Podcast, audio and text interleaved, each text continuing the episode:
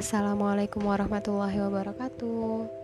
Nikmat mana lagi yang kamu dustakan selagi telinga kamu mampu mendengar hal-hal yang baik. Tetap menjadi orang yang baik ya. Karena kita tidak tahu kebaikan-kebaikan mana yang telah kita lakukan mampu mendatangkan cinta dan ridhonya Allah. Jadi, semangat berbuat baik, selamat berprasangka baik.